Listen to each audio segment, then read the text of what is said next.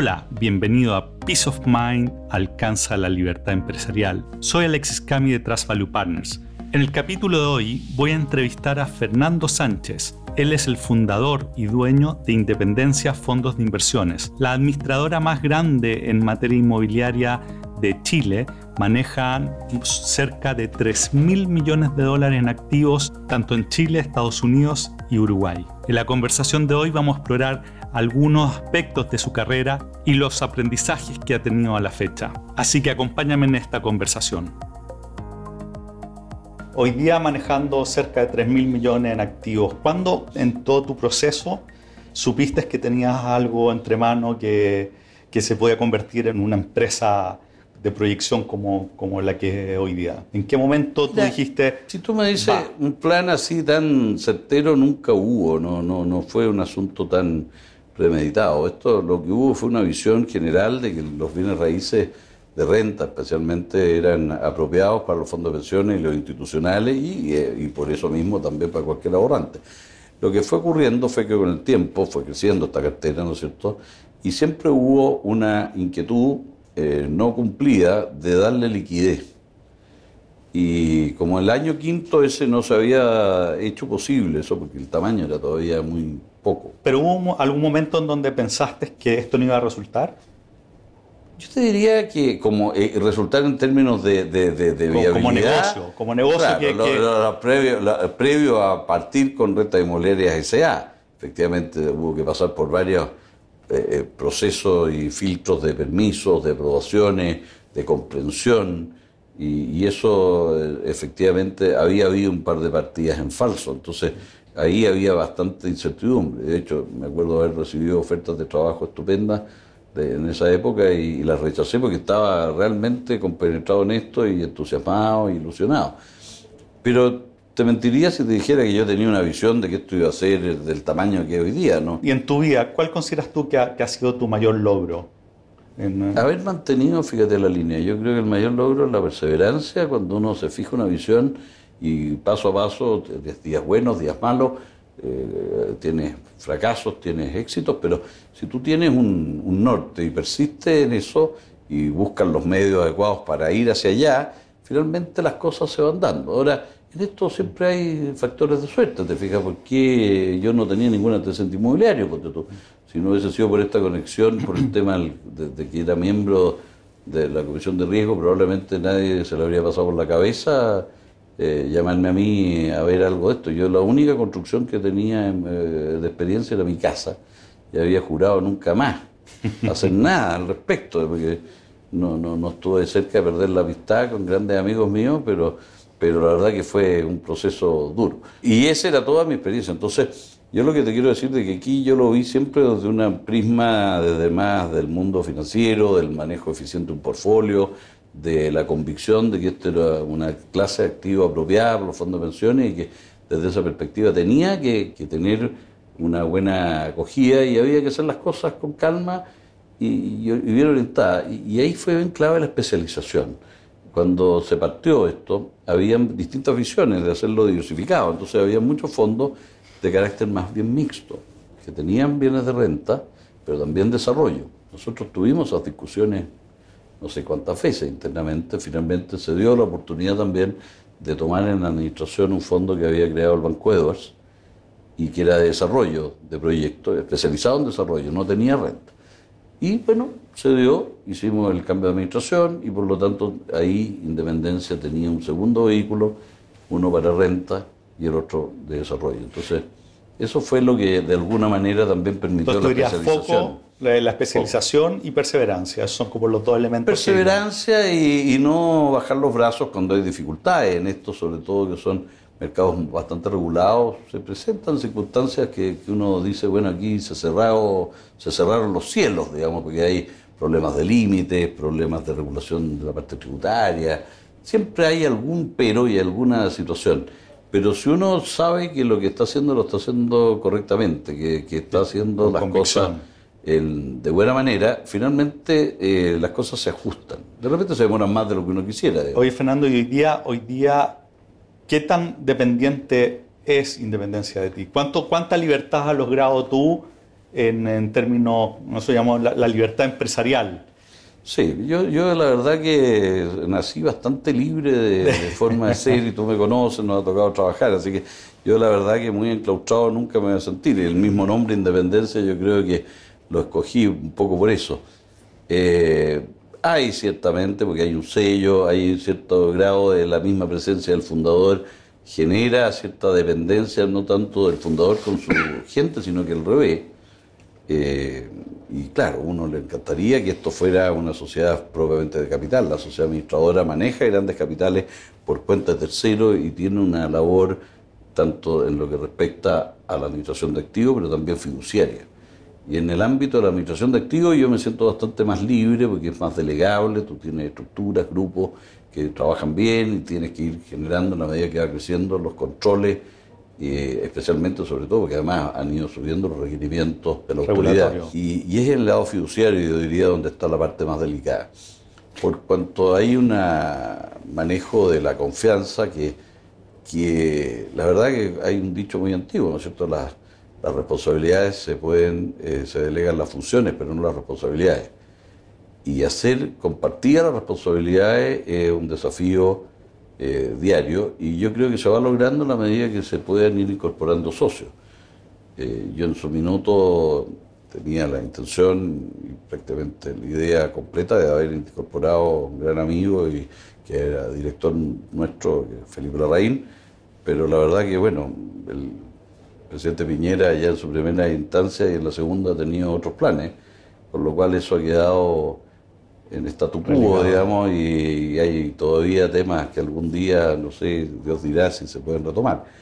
Él ha hecho una gran gestión en lo, en lo público, por lo tanto. Pero entonces a través de, socios, ¿tú, ¿tú, crees Yo creo que, esto en algún minuto probablemente o hay un relevo generacional que sea capaz de, de, de darle proyección, o necesariamente va a tener que ir buscando socios por un tema natural, no, no, no porque uno quiera ni, ni dejarlo, ni, ni, A mí realmente le toma un gusto enorme. Y una cosa, tú, tú tienes un buen equipo de management. ¿Qué, ¿Qué, buscas tú cuando estás viendo a alguien que vas a incorporar? ¿Qué, ¿Cuáles son las características? Sintonía. ¿Y cómo, cómo, Yo creo que uno puede haber gente muy capaz y con muchas condiciones, y, y eso es el desde. Aquí el desde de que la persona obviamente maneje ciertas herramientas, ciertas ciertas habilidades, cierto conocimiento del tipo de tema que uno le va a encargar, porque podrá haber gente en el área activo, como te digo, otra gente en el área más bien financiera, fiduciaria. pero lo que la clave que hace es que uno tiene que sentir una, una coincidencia de valores, de forma de hacer negocios y, de entender qué es lo que es lo importante. Aquí está permanentemente en riesgo el alineamiento de intereses con los que han eh, confiado las plata. ¿Cuál dirías tú que es tu mayor fracaso? Ah, pucha, no haberme ganado el ensayo. Eh, básicamente, claro, si tú dices frustración, o sea, fracaso como frustración. No, mira, hay, hay frustraciones en todo ámbito de cosas. La vida está hecha de éxito y frustraciones. Hay que saberla superar nomás. O sea, yo, yo, gracias a Dios, no me quedo muy pegado. Tratando de averiguar a ver alguna situación ingrata, particularmente ingrata. Yo creo que no sé hasta dónde es responsabilidad de uno o no. Eh, un fondo educacional que nos tocó hacer juntos fue realmente una, una frustración al final porque no supimos leer los tiempos, digamos, que venían cambios profundos en los conceptos y en las legislaciones, y era un proyecto maravilloso. Yo sigo creyendo que era un proyecto perfectamente factible y realizable junto con la Universidad Católica. Tú lo lideraste un buen tiempo y, tuviste con el era empeño. Un muy lindo que, que ¿Ah? al final.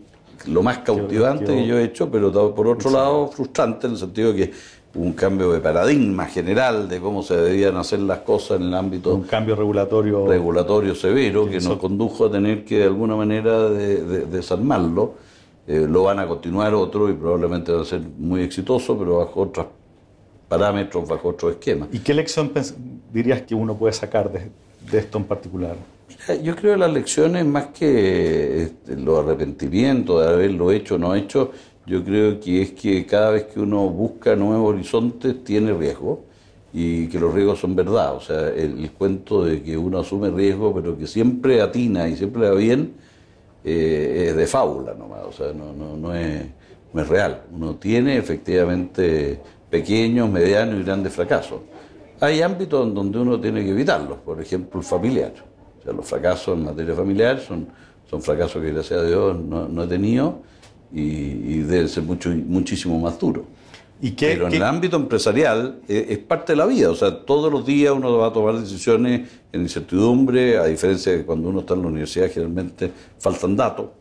Es lo primero que yo tengo el recuerdo de cuando salí de la universidad de que te ponían los primeros problemas y decís, pero, pero ¿dónde están los datos? Hay como, como, bueno. Hay más incógnitas que ecuaciones. Está claro, entonces tú dices, bueno, ¿y qué hago? Entonces hay que rebuscar la mochila con las instrumentales que uno le dieron, y en eso agradezco mucho haber estudiado en la Universidad Católica, en la Ingeniería Comercial, en donde te enseñaron a que el tiempo es escaso, por lo tanto, siempre las pruebas, los ramos nuestros, tú no alcanzabas a contestar, tenías que elegir las, las preguntas que había que elegir. Y lo que sí, efectivamente, le faltó haber entregado la mitad de los datos. Yo creo que esa parte del entrenamiento en la universidad como que no se da, probablemente en vía práctica se le debería poder dar a la gente. Los empresarios ponen mucha energía en el, desarrollo del negocio, sobre todo cuando están partiendo. ¿Cómo equilibras eso con, la familia? Estás diciendo la importancia de, que, de no fracasar la familia. Eso es casi, es más que cotidiano, yo te diría que es casi permanente. Un par de veces al día uno tiene la duda de, ¿le contesto o no le contesto el llamado al hijo, a la señora? ¿ah? ¿Y cuál es tu eh, recomendación ahí? Porque tú lo has logrado. Que todo tiene que tener su justa medida. ¿Eh? Uno a la primera llamada contesta porque puede ser algo urgente. Después de que se le, se le denuncia el, problema, eh, tiene que discernir, ¿eh? porque uno tampoco puede ser mal educado con la persona que está. Pero yo creo que la prioridad siempre está en, estar alerta y si a uno lo llaman es porque necesitan algo de uno. No siempre lo que la otra persona piensa que necesita, uno lo piensa que es tan crítico, pero bueno, eso yo creo que es el equilibrio más difícil y es una pelea continua. Es un arte. Debe ser un arte, yo no sé si lo domino, así que no estoy para dar muchas lecciones. Me ha resultado, yo creo que tenemos una familia armoniosa y, funciona. Y en el ámbito laboral es parecido, o sea, yo creo que el requerimiento que tienen las personas que trabajan con uno, uno tiene que darle el espacio y darle la importancia, porque uno de repente puede tener la impresión de que algo que está haciendo alguien es secundario, pero para esa persona es lo primordial. Entonces, conciliar eso también eh, cuesta y sobre todo si uno nació disperso, yo, yo soy tremendamente disperso. para eso uno necesita tener tiempo disponible. Tú ves hoy día muchos empresarios están todo el día haciendo y poco tiempo con disponibilidad para sentarse con, con la gente que trabaja con uno. ¿Cómo haces tú para generarte ese espacio? Una pregunta, no me lo había cuestionado. Yo me lo genero por la vía que se lo a quitar a otro, o sea, el tiempo es finito. Eh, y yo tengo la mala costumbre de dormir siete horas al menos, ¿eh? idealmente ocho. Entonces ya eso lo hace más finito. ¿Cómo distingue entre lo que es urgente y lo que es importante? Porque muchos empresarios viven en la urgencia permanente y no, no, mm. no necesariamente hacen la distinción. ¿Qué para ti, cuáles son los criterios que te hacen decir, no, esto es importante, hay que dedicarle tiempo? O tengo que dedicarle tiempo. Bueno, hay temas que son propios de la supervivencia de una empresa y que eso de repente tienen sus minutos de urgencia, pero generalmente no son tan urgentes, pero no por eso dejan de ser trascendentales, más que importantes. Y eso es un tema que yo siempre le estoy dedicando por lo menos uno o dos días a la semana, y para eso tú tienes nuevamente que tener la capacidad organizacional para que haya alguien que esté previendo que no se te generen la urgencia. Hay urgencia sobreviviente, ¿no es cierto? Un terremoto. Eh, bueno, no, no, no, no es que nosotros tengamos todo pensado, pero efectivamente cuando tuvimos el terremoto del 2010, me acuerdo yo haber pensado, fue un fin de semana, ¿se acuerdan? Fue un día sábado, yo estaba desde ya incomunicado, mi primera preocupación era un hijo que no sabía dónde estaba, pero que sí sabía que estaba en la zona donde había sido el epicentro, así que estaba muy preocupado. Mientras tuve ese tema pendiente, no tuve muchos otros pensamientos, pero sí pensaba entre medio de que tenía contratado unos seguros yo y esperaba que las pólizas estuvieran bien y que, los daños iba a ver si es que la, única variable que yo hasta esa fecha no había visto cómo funcionaba era esto, así que tenía curiosidad, fíjate, dentro de esto. Es casi una situación, si tú quieres, media casi de, autoflagelante, pero dentro del despelote, por decirlo así, del desconcierto que generó ese terremoto, estaba cortado Chile, o sea, la gente no, no, podía hablar, no podía pasar de un lado para otro. Eh, nosotros teníamos ya varias construcciones, teníamos cosas en construcción, lo poco que veía en la televisión, la televisión se veía, me acuerdo, yo veía que se habían caído algunos pasos sobre el nivel y dije, no, imagínate, un centro de distribución que habíamos recién terminado, dije, qué espanto, se va, va a quedar afectada la distribución del país porque era una empresa muy grande todavía, digamos, y muy importante en la distribución. Y llega a ver desacoplado esto, imagínate, colapsó esto, qué espanto. Pero bueno, eh, eh, hay que tener confianza también de que no todo uno lo puede controlar, hay un ser superior que se encargará de aquellas cosas que uno no tiene posibilidad de hacer. Oye, eh, y funcionar lo seguro, eso a mí el otro día, o no al otro día, pero un mes, un mes, después, tuvimos incluso la ocasión de cobrar un, daño total, una pérdida total de un edificio completo, de una empresa multinacional muy conocida. Y se cobró y se pagó, o sea, funcionó. Eso fue ¿Y en el, y en el día a día qué te Y eso son las urgencias, te fijas, impredecibles. No, esa hay que... Y para eso tienes que tener holgura. Mi gran profesor Gerd Wagner me dejó grabado, decía, ¿de qué sirve un teléfono o un baño que está permanentemente ocupado? O sea, uno tiene que tener ciertas capacidades ociosas, porque si no las tienes, ahora las capacidades ociosas, y ese es el problema que tenemos muchas veces en Chile, hay que pagarlas. O sea, la capacidad ociosa no es gratis. Y, hay que tener actitud de saber de que uno tiene que tener eh, esa capacidad ociosa entre medio, ahora no para atender, para atender. Para poder estar capacitado, para poder reaccionar frente a momentos en donde hay mayor demanda, no solo de urgencias de desastre, esa es una urgencia mayor. Estamos hablando de urgencias muchas veces que se juntan, tres, cuatro negocios que llegan a la vez. Nosotros gastamos mucho tiempo en evaluar y en eh, hacer negocios. De repente pasa mucho tiempo en que de repente escasean, hay periodos, ¿no es cierto?, que hay menos negocios.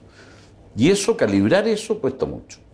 Y en eso valoro mucho, y yo creo que un poco lo que está hoy día en discusión, nuestra experiencia en Estados Unidos, es increíble la libertad y la capacidad que te da para organizarte el hecho de que eh, en Estados Unidos no existe la indemnización por año de servicio.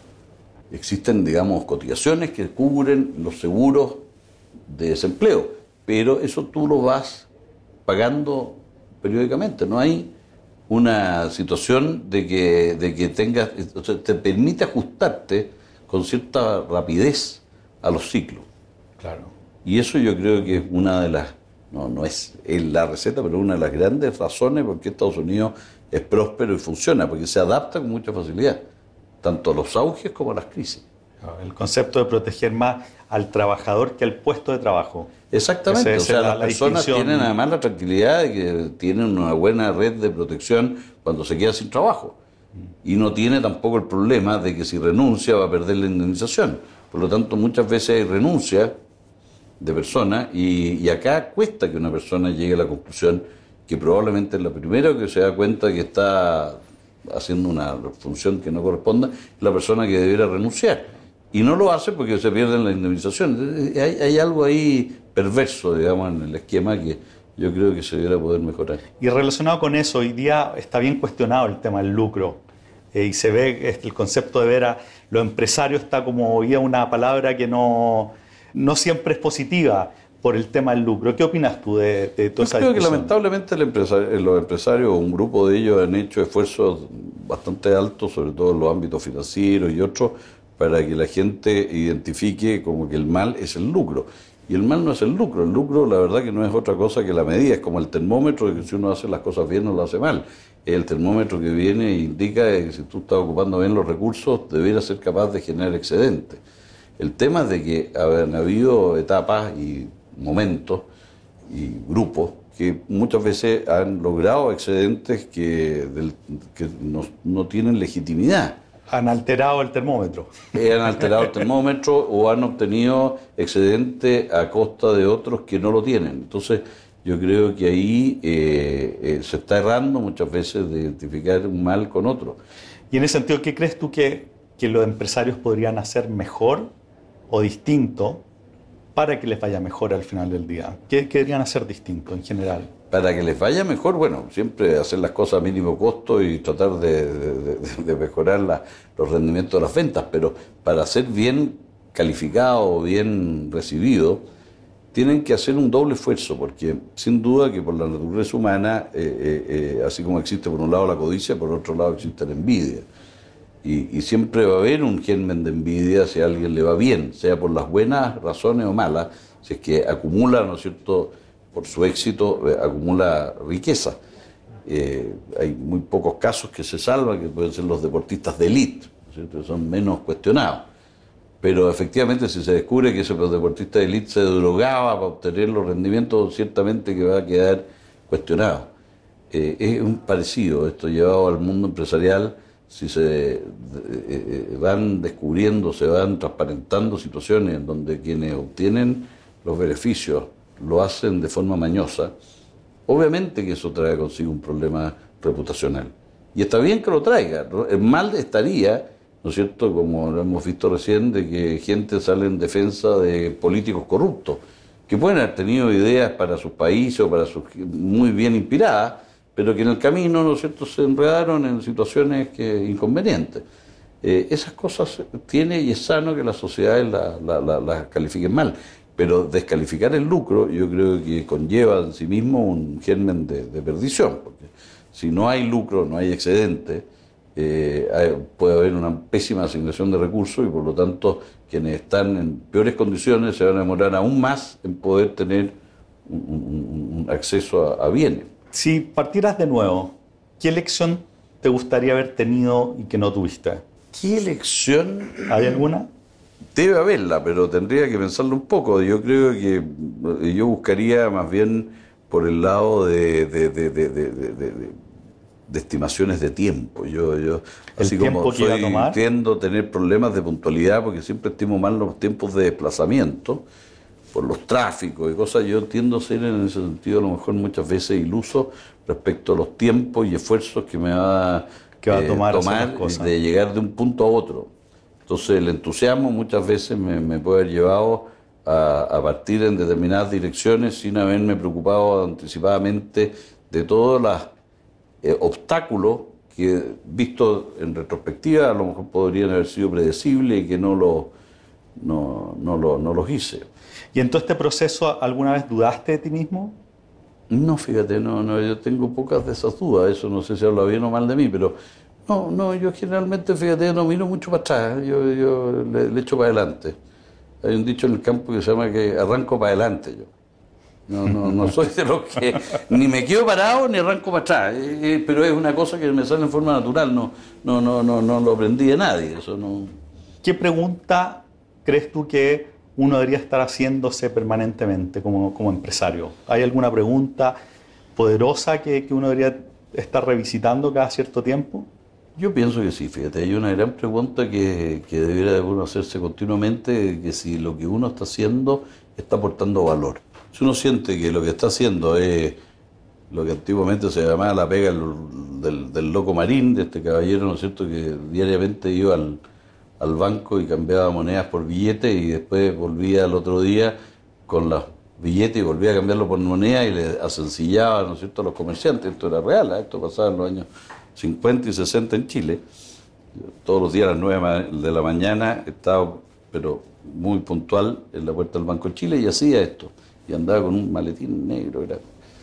Pero claro, él eh, lo hacía y cambiaba plata por plata a la larga era una actividad que aportaba mucho valor.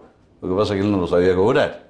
¿no le daba, eso. le daba justamente el vuelto. Después muchas veces, yo me acuerdo, a ver, no sé si seguirá, en el centro habían tipos en, las, en, la, esquina, porque se murió este caballero, que era, un señor grande, vestía siempre de, de terno oscuro, muy elegante, eh, y andaba por el centro, por el centro, los pasajes, mate, por la humada, qué sé Y, y había gente que se paraba en la esquina y les cambiaban a los taxistas mil pesos por 900 pesos. Te fijas, él a lo mejor podría haber hecho eso y se habría hecho enormemente rico. Pero eh, yo lo que me refería no es que no aportara valor esa actividad, sino que cuando uno hace un esfuerzo enorme o hace que otros lo hagan y al final recurrentemente tú ves de que está obteniendo o déficit o está empatando, bueno, es como para cuestionarse si es que realmente uno está aportando, aportando, valor. O tiene un problema en el modelo de negocio, o tiene, claro, genera valor pero no lo captura. O no lo captura o está diferido. Entonces también uno tiene que equilibrar, y eso es el famoso cuento de la, del financiamiento de la y la inversión, si tienen o son interdependientes, o son independientes. Entonces siempre es más fácil pensar que son independientes, pero la realidad te explica, te, te, te señala que en mundos con roce no lo son. Por lo tanto, también muchas veces eh, eh, también hay que cuestionarse si uno está equilibradamente haciendo como corresponde lo que tiene que hacer. Pero si hay valor, al final todo eso se resuelve. El problema es cuando no hay valor. Y eso hay obsolescencia tecnológica, hay circunstancias regulatorias, son distintas cosas que te pueden afectar en un minuto o incluso eh, ineficiencias propias de la organización, que hacen de que o, cambien la forma de hacer las cosas o, estás de alguna manera destruyendo valor. Fernando, y eso, esa es la única, para mí, mayor... La medida que, que hay que estar preguntándose permanentemente.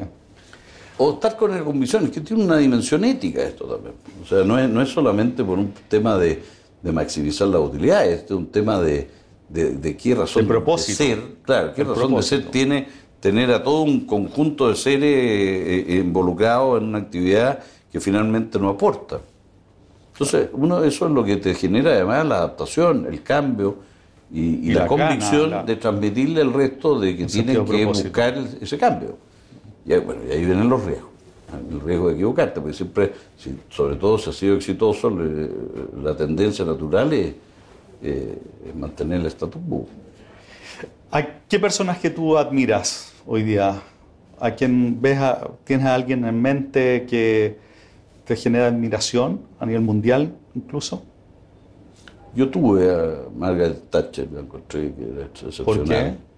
Porque creo que hizo cosas muy difíciles, muy populares y fue capaz de, con su convicción, de, de llevarla adelante. Probablemente haber cometido errores, no soy un estudioso de sus de sus actos totales, pero en el conjunto yo creo que hizo un cambio radical de la manera de, revisar el mundo, o sea, el, país, digamos, y de hacer ver de que, por el camino que iban no, tenía destino. Y en un minuto donde no estaba tan claro, porque hoy día se ve bastante claro que habían dos modelos alternativos y, y, que en su minuto se veían como dos posibilidades bastante razonables de poder considerar pero ella fue capaz de darse una anticipación y imponer y, con mucha convicción de que, de que, lo que ella postulaba de darle más libertad a los individuos, de disminuir el Estado y de dejar de subsidiar cosas que no había que subsidiar, como fue básicamente lo del carbón, especialmente, fue muy duro. O sea, había que tener bastante convicción y bastante fortaleza además para sostenerla.